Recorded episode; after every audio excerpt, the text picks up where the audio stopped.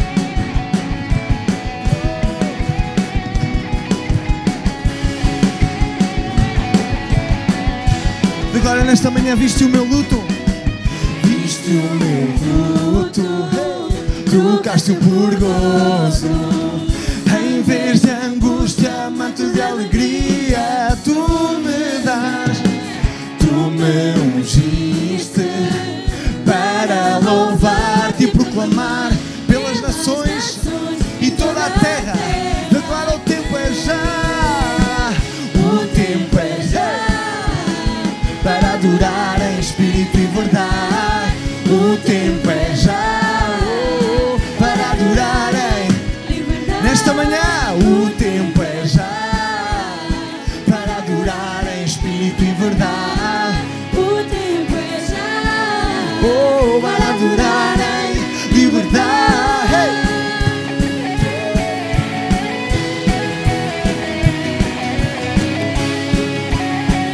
Quantos podem nesta manhã adorá-lo, celebrá-lo com liberdade, porque Ele trocou o nosso luto em gozo. Diz a palavra de Deus que Ele trocou toda a tristeza, todo o pranto em alegria. Por isso, nesta manhã, podemos nos alegrar em Sua presença. Declara: Viste o meu luto, trocaste-o por gozo, em vez de angústia.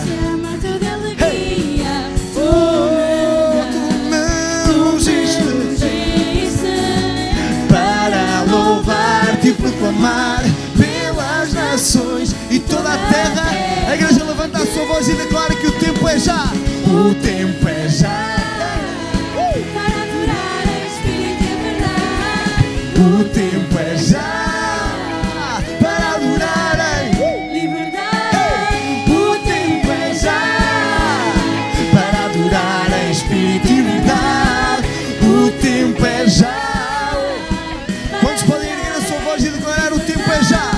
O! Declara tu a ele que o tempo é já. O tempo é agora para adorar em liberdade. Erga a tua voz, igreja, nesta manhã para adorar em espírito e verdade. Olá. Oh. O tempo é já para adorar em espírito e verdade. O tempo é já.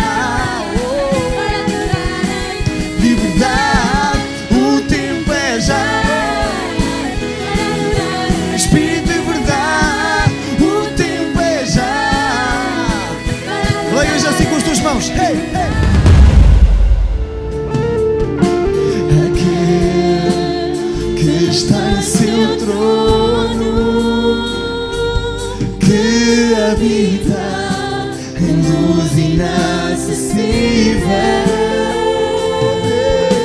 Deus, Deus, Todo-Poderoso, os anjos te cantam. Deus Todo-Poderoso. Agora mais uma vez, aquele que está sentado no seu trono, aquele que está em seu trono,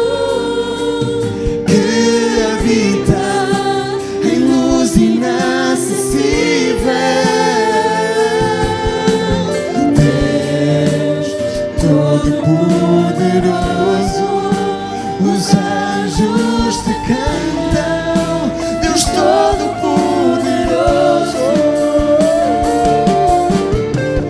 uma só voz, os céus cantam, uma só voz, a terra canta, uma só voz, hoje te cantamos, aleluia.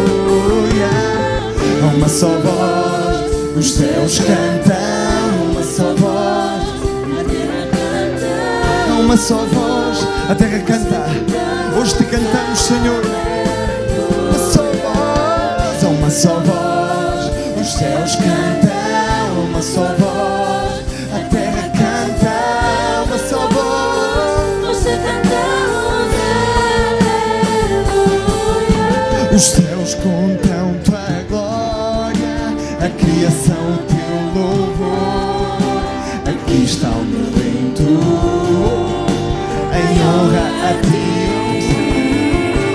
Os céus contam tua glória, a criação teu louvor. Aqui está o meu lento, em honra a ti. Os céus, os céus contam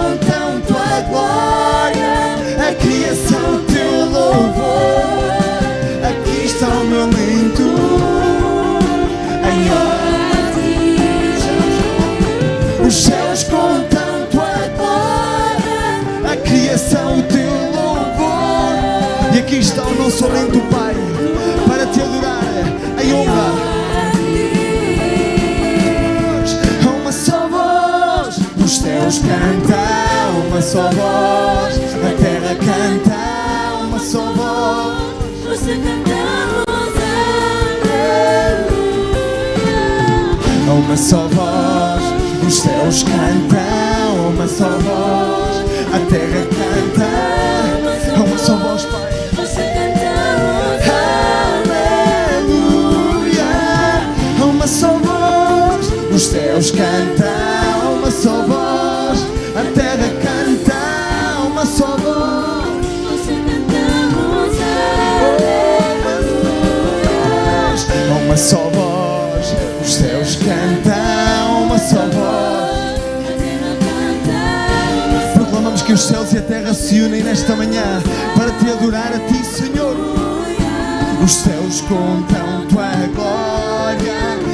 a criação o teu louvor.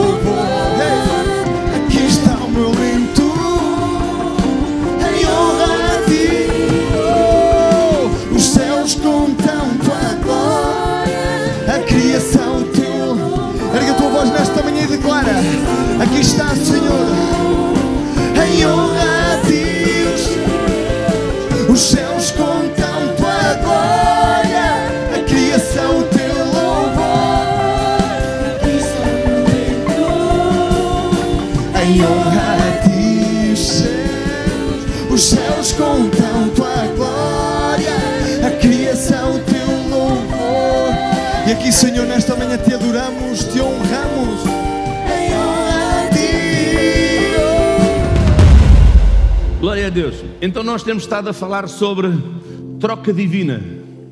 Há muitas trocas. Quem é que já fez trocas? Sabe, todos os dias se calhar faz uma troca. Quando você vai ao supermercado, traz as coisas e troca com a pessoa que lá está pelo, pelo pagamento, que é dinheiro. É uma troca. Mas esta troca que nós estamos a falar não é uma troca material, não é uma troca que se possa ver, mas é uma troca que se pode sentir na nossa vida. Esta é a troca divina que Jesus Cristo fez naquela cruz por mim e por si. Amém? Então hoje eu quero falar sobre valor e honra. Diga comigo, valor e honra. No Salmo 8, no verso 5, diz assim: Pois pouco menor o fizeste do que os anjos.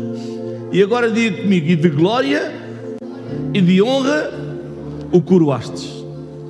Glória a Deus. Está a falar de Jesus, um pouco menor que os anjos o fizestes, de honra e de glória o coroastes. Esta troca na cruz cobre também as formas emocionais de sofrimento que sucedem à iniquidade do homem. Muitas pessoas dizem que o cristão não pode ter sentimentos, mas eu quero dizer: todos nós temos emoções.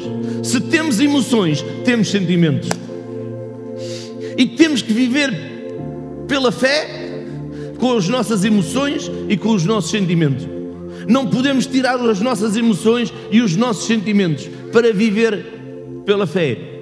Mas precisamos de, de ser curados nas nossas emoções, na nossa, no nosso interior, porque Jesus foi àquela cruz, não só curou o corpo, mas também curou as nossas emoções. Amém? Naquela cruz, Jesus sofre o mal para que nós possamos gozar o bem, desfrutar do bem. Duas das piores feridas trazidas sobre nós pela nossa iniquidade são vergonha e rejeição.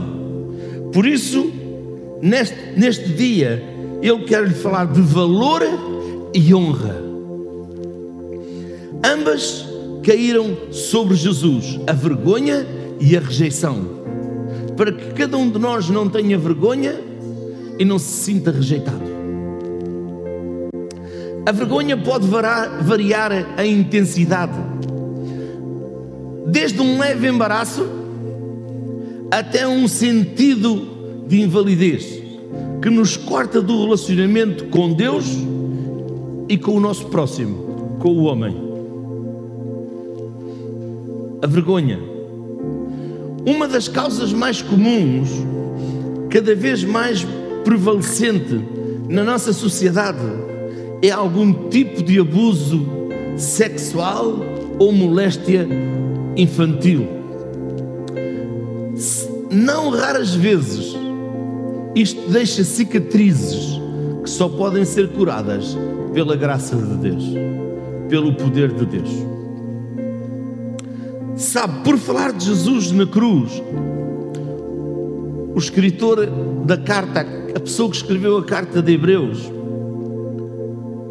diz que Jesus suportou a cruz, desprezando a vergonha.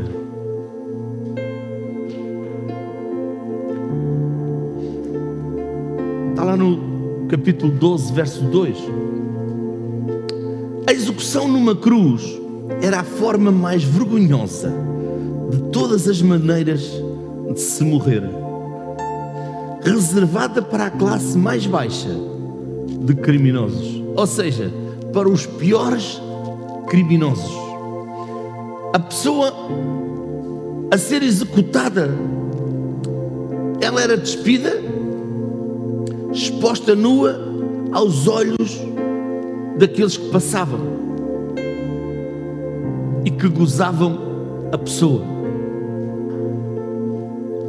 Este foi o nível de vergonha a que Jesus se submeteu ao ser pregado na cruz. Já pensou nisto? Naquela cruz, ele levou a sua vergonha e a minha vergonha. É uma troca. Vamos lá para Mateus 27, 35. Mateus 27, 35 ao 44.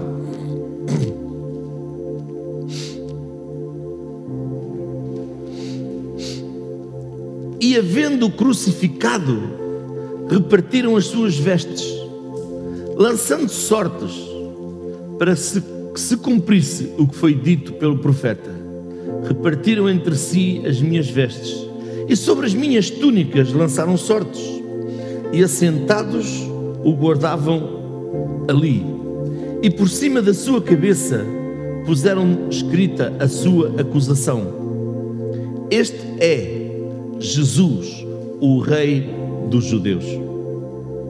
E foram crucificados com ele dois salteadores, um à direita e outro à esquerda. E os que passavam blasfemavam dele, maneando as cabeças e dizendo: Tu que destróis o templo e em três dias o reedificas, salva-te a ti mesmo. Se és filho de Deus, desce da cruz.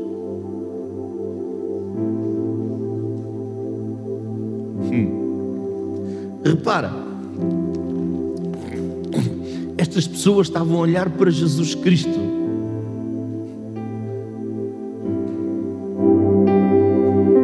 E estavam a dizer: Tu que dizes do templo?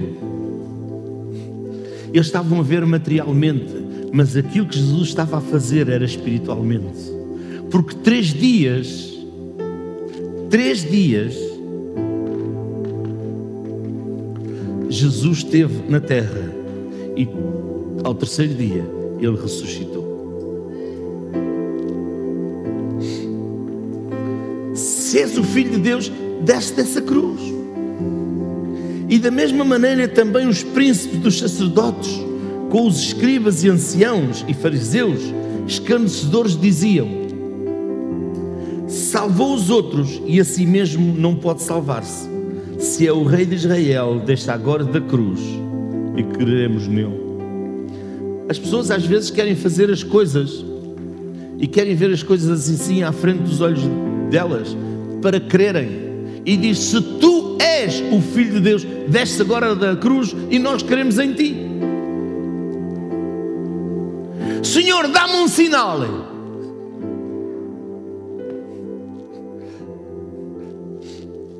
Tudo é possível ao que crê.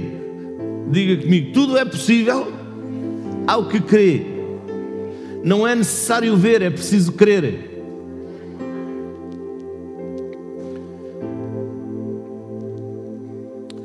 Confiou em Deus, livre-o agora. Se o ama, porque disse: Sou filho de Deus. E o mesmo lhe lançaram também em rosto os salteadores que com ele estavam crucificados. Sabe, no lugar da vergonha que Jesus carregou o propósito de Deus, é trazer os que confiam nele e partilham a sua glória eterna. Em Hebreus capítulo 2, verso 10, diz: Porque convinha que aquele Deus, por cuja causa e por quem todas as coisas existem, conduzindo muitos à glória, aperfeiçoasse por muito, por meio do sofrimento, o autor da salvação deles, Jesus Cristo. Sabe, a vergonha que Jesus suportou na cruz abriu o caminho para que todos os que confiam nele possam ser libertos da sua própria vergonha. Não só isso, mas ele também partilha conosco a glória que lhe pertence por direito eterno. Levante a sua mão e diga: Jesus partilhou comigo a glória que lhe pertence por direito eterno.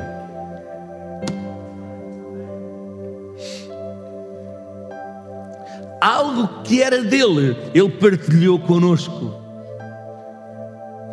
Diga: hoje eu tenho acesso à glória. Está cá? 1 de Pedro capítulo 1, verso 7.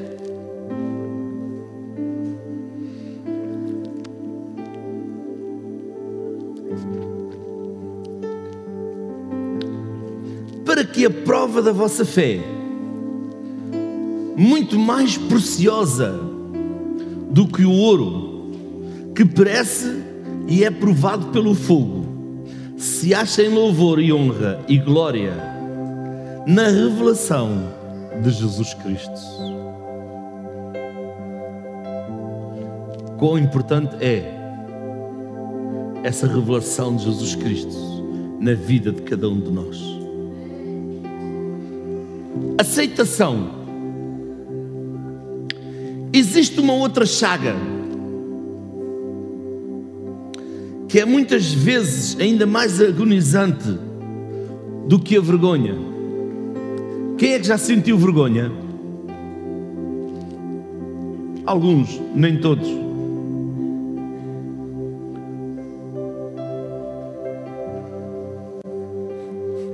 Jesus levou a nossa vergonha. Mas há outra coisa. Ainda mais agonizante do que a vergonha é rejeição. Geralmente isto se origina de alguma forma de um relacionamento quebrado. Agora na escola lhe chamam, deram-lhe um nome muito bullying. Na verdade é rejeição. Na verdade são pessoas que rejeitam outras. Sabe? Não podemos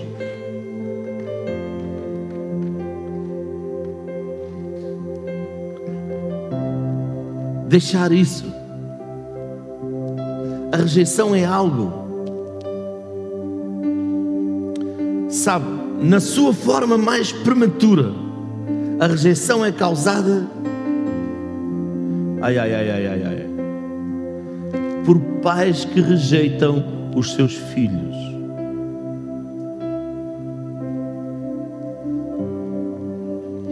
A rejeição pode ser tão ativa e pode ser expressa de uma forma severa, negativa, ou pode ser simplesmente uma falha em expressar amor e aceitação.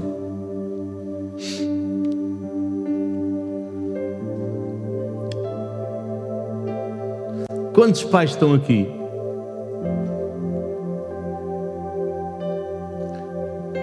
Sabe, Quantos amam os filhos?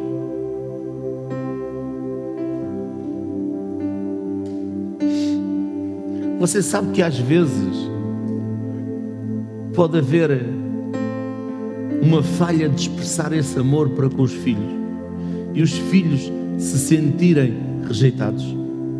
A rejeição. Venha para Hebreus 12, 15. E eu quero chamar a atenção de algo aqui. Muitas pessoas também chegam, vão de um extremo ao outro não corrigem os filhos por causa de não os rejeitarem. Meu amado, a correção com amor não é rejeição, porque Deus também nos ama e também nos corrige.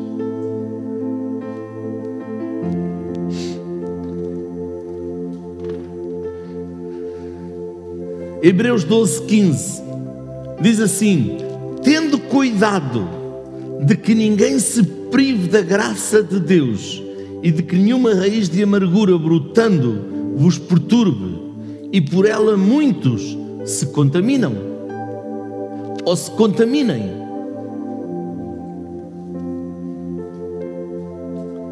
Vamos falar das senhoras grávidas. Se uma mulher grávida tem sentimentos negativos acerca da criança,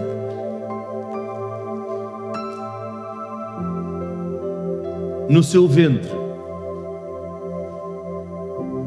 ela provavelmente nascerá com um sentimento de rejeição que poderá continuar na adolescência, indo mesmo até à morte.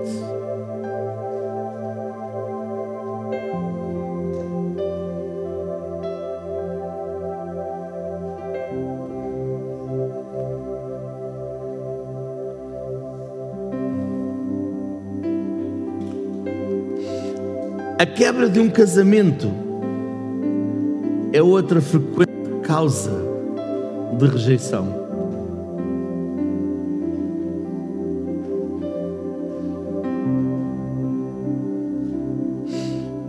Todos sabem o que é a quebra de um casamento. É um divórcio, é uma separação.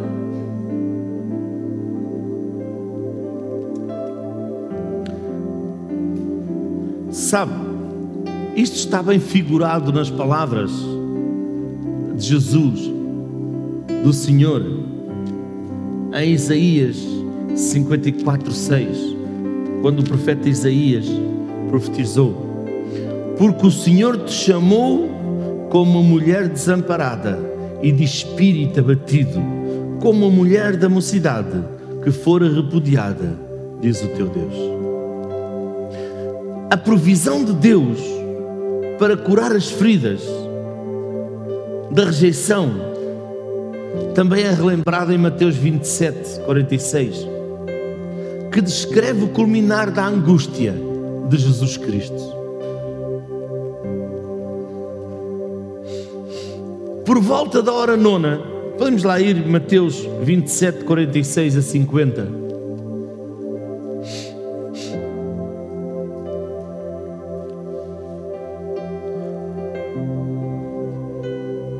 Volta da hora nona, clamou Jesus em alta voz, dizendo: Eli, Eli, lama-se calabatane, que quer dizer: Deus meu, Deus meu, por que me desamparastes? E Jesus, clamando outra vez, com grande voz, entregou o Espírito.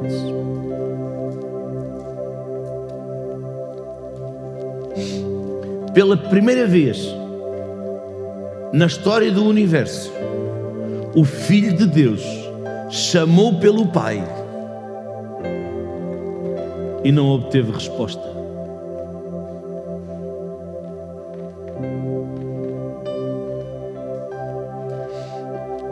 Porquê?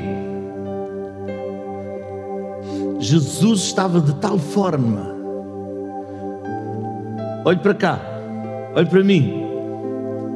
Jesus estava de tal forma impregnado na iniquidade do homem,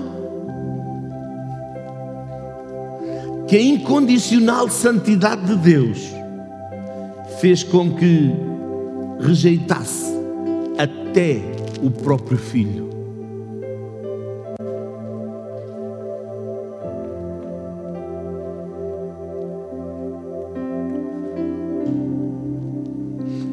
Desta forma, Jesus suportou a rejeição na sua forma mais agonizante. Rejeição por um pai.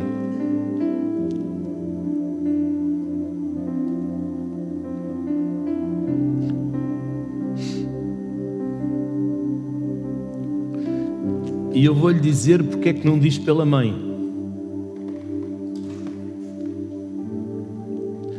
Porque quem dá paternidade e quem afirma é o pai. E todo pai que abandona o lar, ai, ai, ai, ai, ai, ai, ai, ai. deixa de afirmar os filhos.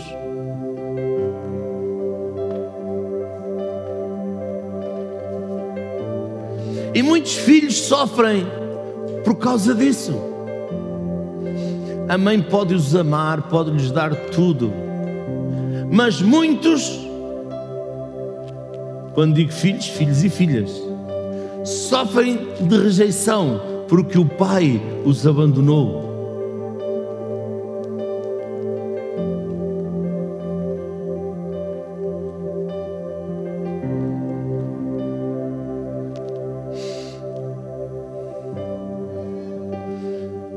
Quase depois disto, imediatamente, Jesus morreu.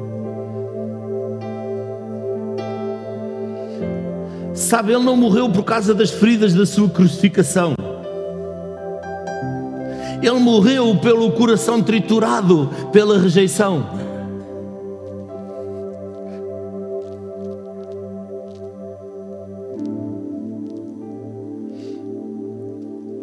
O registro de Mateus continua logo a seguir, e nesse instante o véu do templo se rasgou em duas partes, de alto a baixo. Sabe, tudo aquilo que é feito de cima para baixo é feito por Deus. Tudo aquilo que é feito de baixo para cima é feito pelo homem.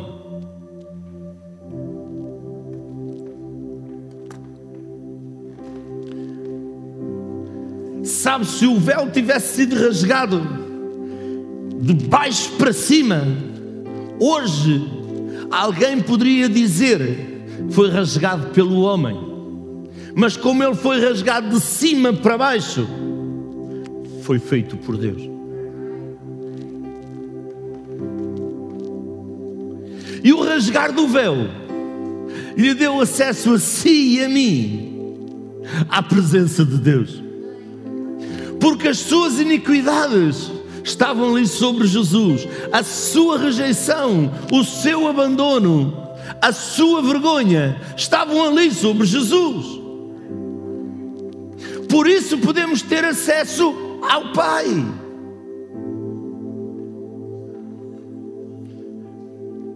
Simbolicamente, isto demonstrou que o caminho que havia sido aberto para os homens pecadores, para que pudessem entrar diretamente em comunhão e relacionamento com Deus.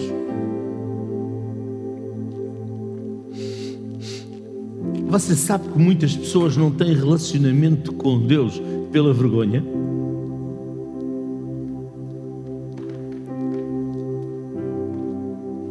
Ai, ai, ai, ai, ai, Porque o pecado, a iniquidade, lhes dá vergonha de ir diante de Deus. Quantas pessoas fazem alguma coisa mal feita e depois têm vergonha?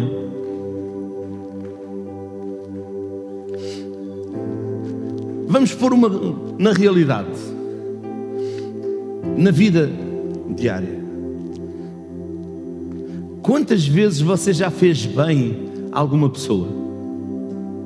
Abriu a sua casa, deu-lhe, sei lá, montes de coisas. E de repente,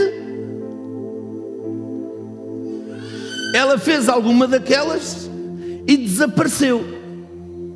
Sabe porque é que ela desapareceu? Porque ela tem vergonha por aquilo que ela fez.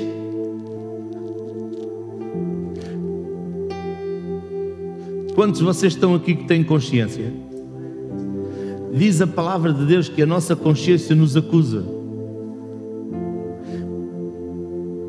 Muitas pessoas dizem: Ah, eu não sei o que fiz. Não, não. A consciência acusa e você sabe aquilo que fez. Pela vergonha, não se chegam mais assim. Assim é com Deus. Pecaram. E em vez de ir diante dele e dizer: Senhor, perdoa-me, porque tu naquela cruz levaste o meu pecado, a minha iniquidade, perdoa-me, aqui estou eu. Tem vergonha de ir diante dele.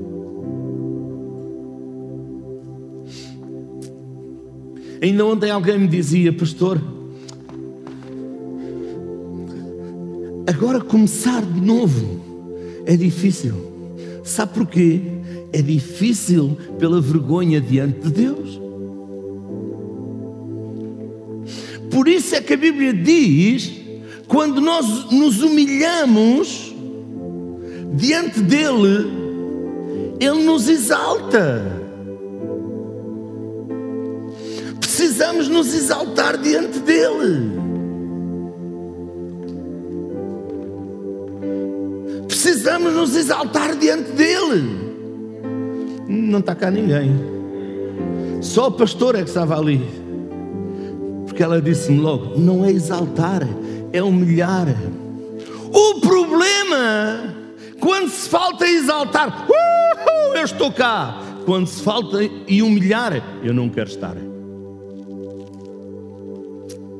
Mas aquele que se humilha diante de dele, ele o exalta. Ele o exalta.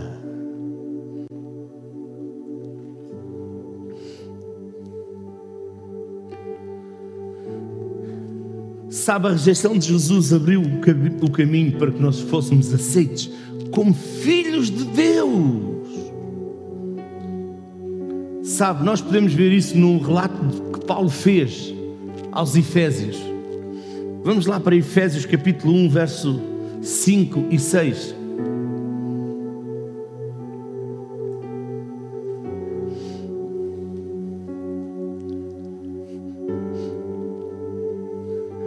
Assim: nos predestinou para sermos filhos de adoção por Jesus Cristo, para si mesmo, segundo o beneplácito da sua vontade, para louvor e glória da sua graça, o qual nos deu gratuitamente no amado.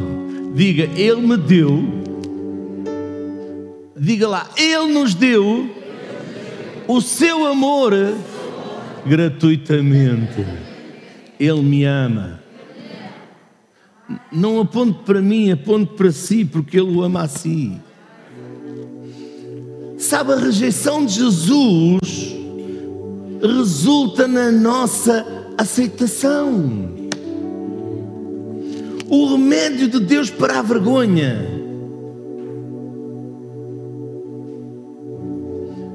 para a rejeição nunca foi tão desesperadamente necessário como hoje. Hoje precisamos desse remédio para a vergonha e para a rejeição como nunca. Eu tive a fazer uma estimativa.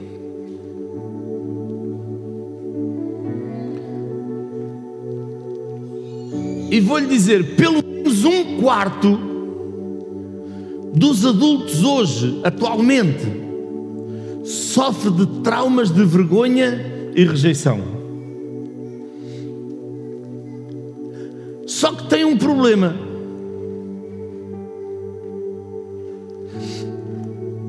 E eu cada vez mais entendo aquela parte que Jesus disse, que nós temos que ser como as crianças para entrar no reino de Deus. Sabe, as crianças agora bulham umas com as outras, daqui a pouco está tudo bem. Vá fazer lá isso com um adulto.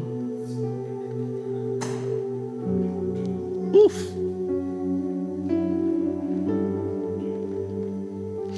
Mete todos os quês, porquês e tês e es e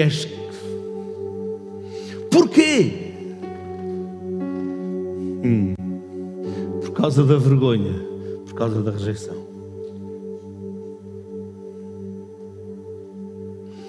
Sabe, temos de ter uma alegria imensurável.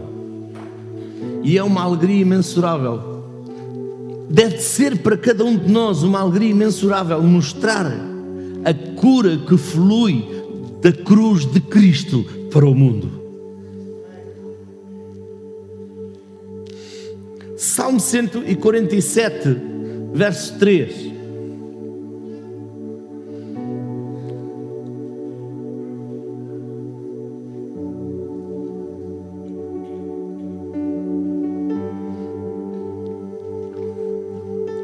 Sara os quebrantados de coração e liga-lhes as feridas. Sara aqueles que têm vergonha, Sara aqueles que têm rejeição e liga a ferida. Quem é que já teve um corte? Doeu? Claro. Foi cozido e depois aquilo sarou. Jesus sara as feridas da vergonha e da rejeição dentro de nós.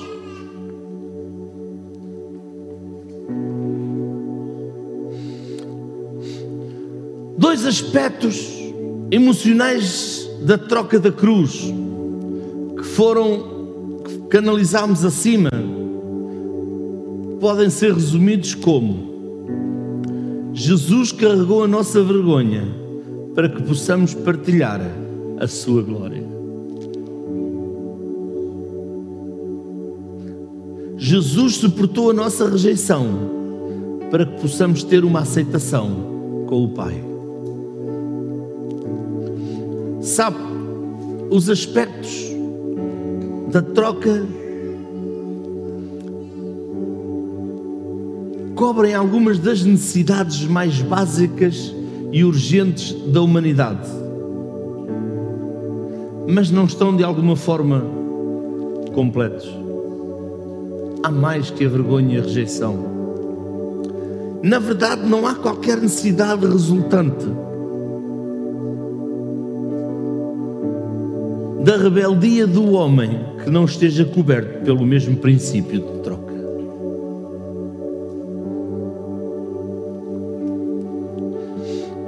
O mal veio sobre Jesus para que o bem possa ser-nos oferecido. Uma vez que aprendemos a aplicar este princípio nas nossas vidas, ele liberta a provisão de Deus para cada necessidade.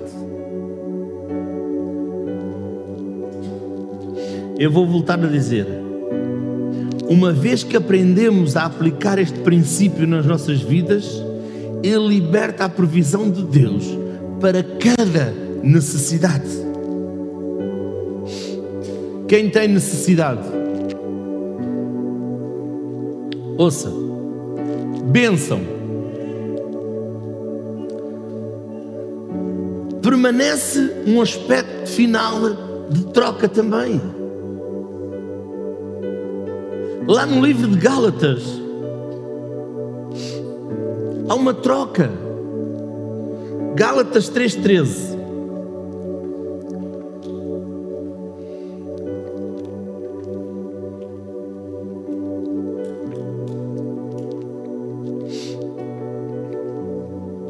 Cristo nos resgatou da maldição da lei, fazendo-se maldição por nós. Pois está escrito: Maldito todo aquele que for pendurado no madeiro. Ele nos resgatou para que a bênção de Abraão chegasse aos gentios por Jesus Cristo e para que pela fé nós recebêssemos a promessa do Espírito. Paulo aplica a Jesus na cruz um decreto da lei de Moisés.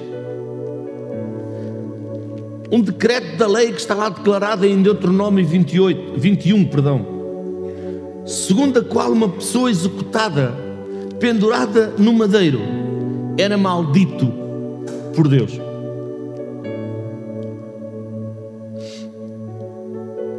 Lá em Deuteronômio 21, 22 e 23 diz assim: Quando também em alguém houver, houver pecado digno de juízo de morte e for morto e, e o pendurares no madeiro, o seu cadáver não permanecerá no madeiro, mas certamente o enterrarás no mesmo dia.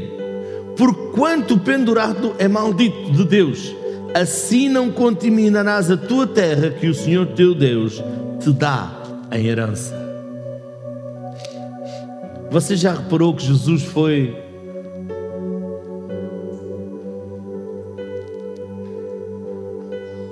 colocado, foi enterrado no mesmo dia, não passou para outro dia.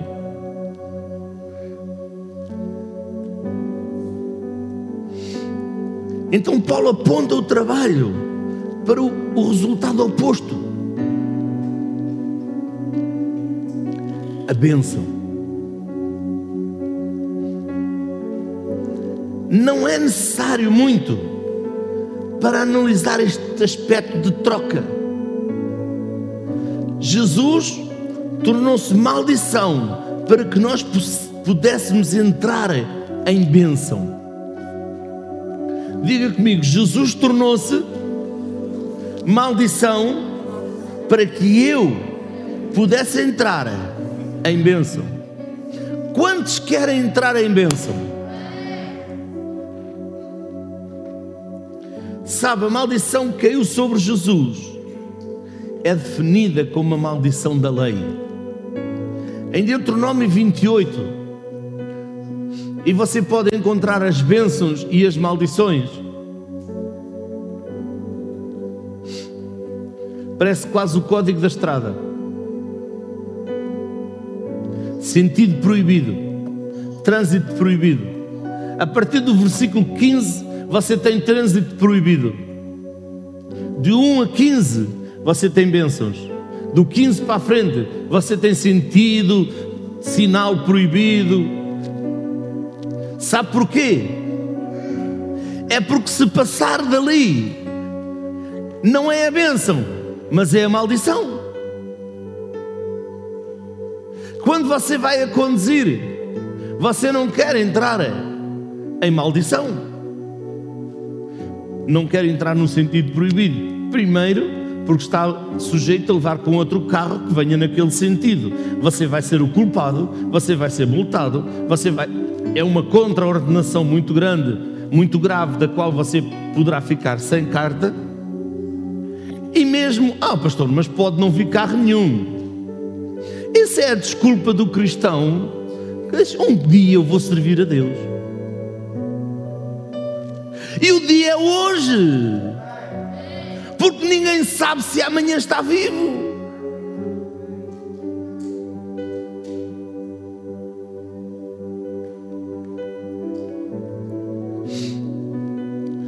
pode, na verdade, não vir carro nenhum. Mas pode estar lá mais acima o polícia e que lhe manda uma prenda para casa. Cheque brinde. Vou-lhe dizer mais ainda: até pode passar e nada acontecer.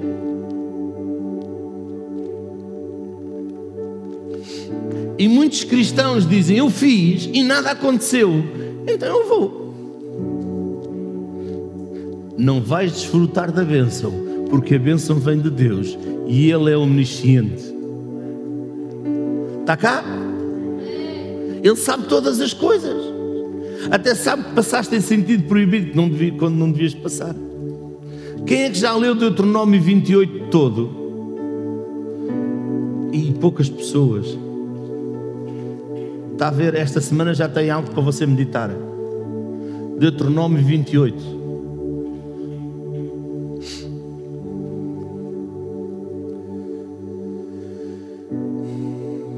Sabe, as maldições descritas, listadas aqui em Deuteronômio 28, do 15 vai até o 68, podem ser resumidas assim: humilhação esterilidade, infrutuosidade, doença física e mental, separação familiar, pobreza, derrota, opressão, fracasso, desaprovação. Será que alguma destas áreas se aplicam à sua vida? há algo que paira sobre si como uma nuvem escura, tapando a luz das bênçãos de Deus que você anseia. Se assim for, pode muito bem ser que a causa principal dos seus problemas seja uma maldição, da qual você tem de se libertar. E para o devido valor e todo o horror da maldição que veio sobre Jesus, tente imaginar pregá-lo na cruz. Tente imaginar Jesus pregado na cruz. Jesus havia, ser, havia sido rejeitado pelos seus próprios conterrâneos, pelos judeus. Não foi pelos romanos, foi pelos judeus. Lembre-se uma coisa: os romanos até disseram: não encontramos nele mal algum.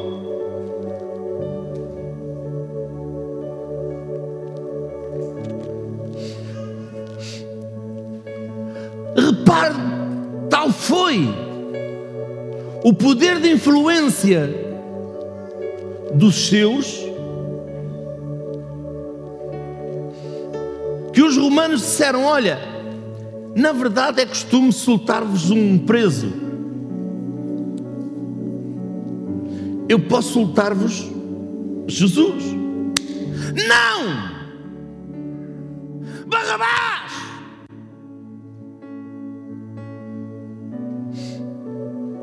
Quantos de vocês soltavam Barrabás? Barrabás era um ladrão, era um salteador, era um assassino. Mas foi esse que eles soltaram.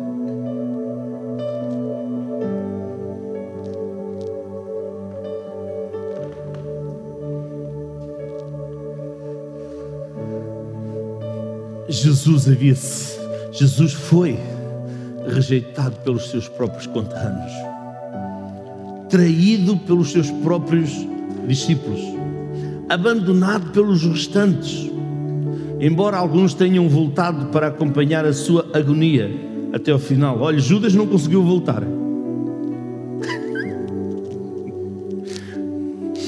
Pedro traiu três vezes, mas estava lá.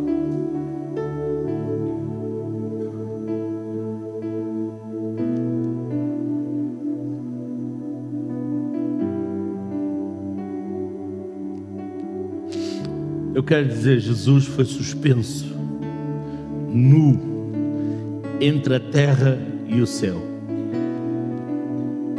O seu corpo foi torturado pela dor de inúmeras feridas, a sua alma esmagada pelo peso da culpa da humanidade.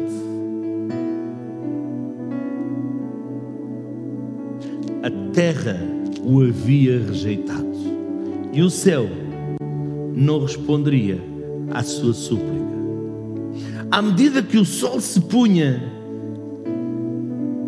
e a escuridão o cobria, o seu sangue escorria em cima do pó da terra, das pedras e do chão. Contudo, no meio da escuridão, mesmo antes de espirrar, sobreveio um último e triunfante clamor.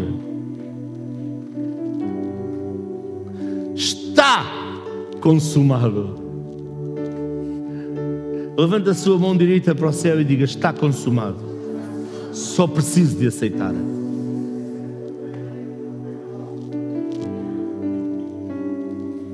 Jesus fez a troca completa ali, naquela cruz. Jesus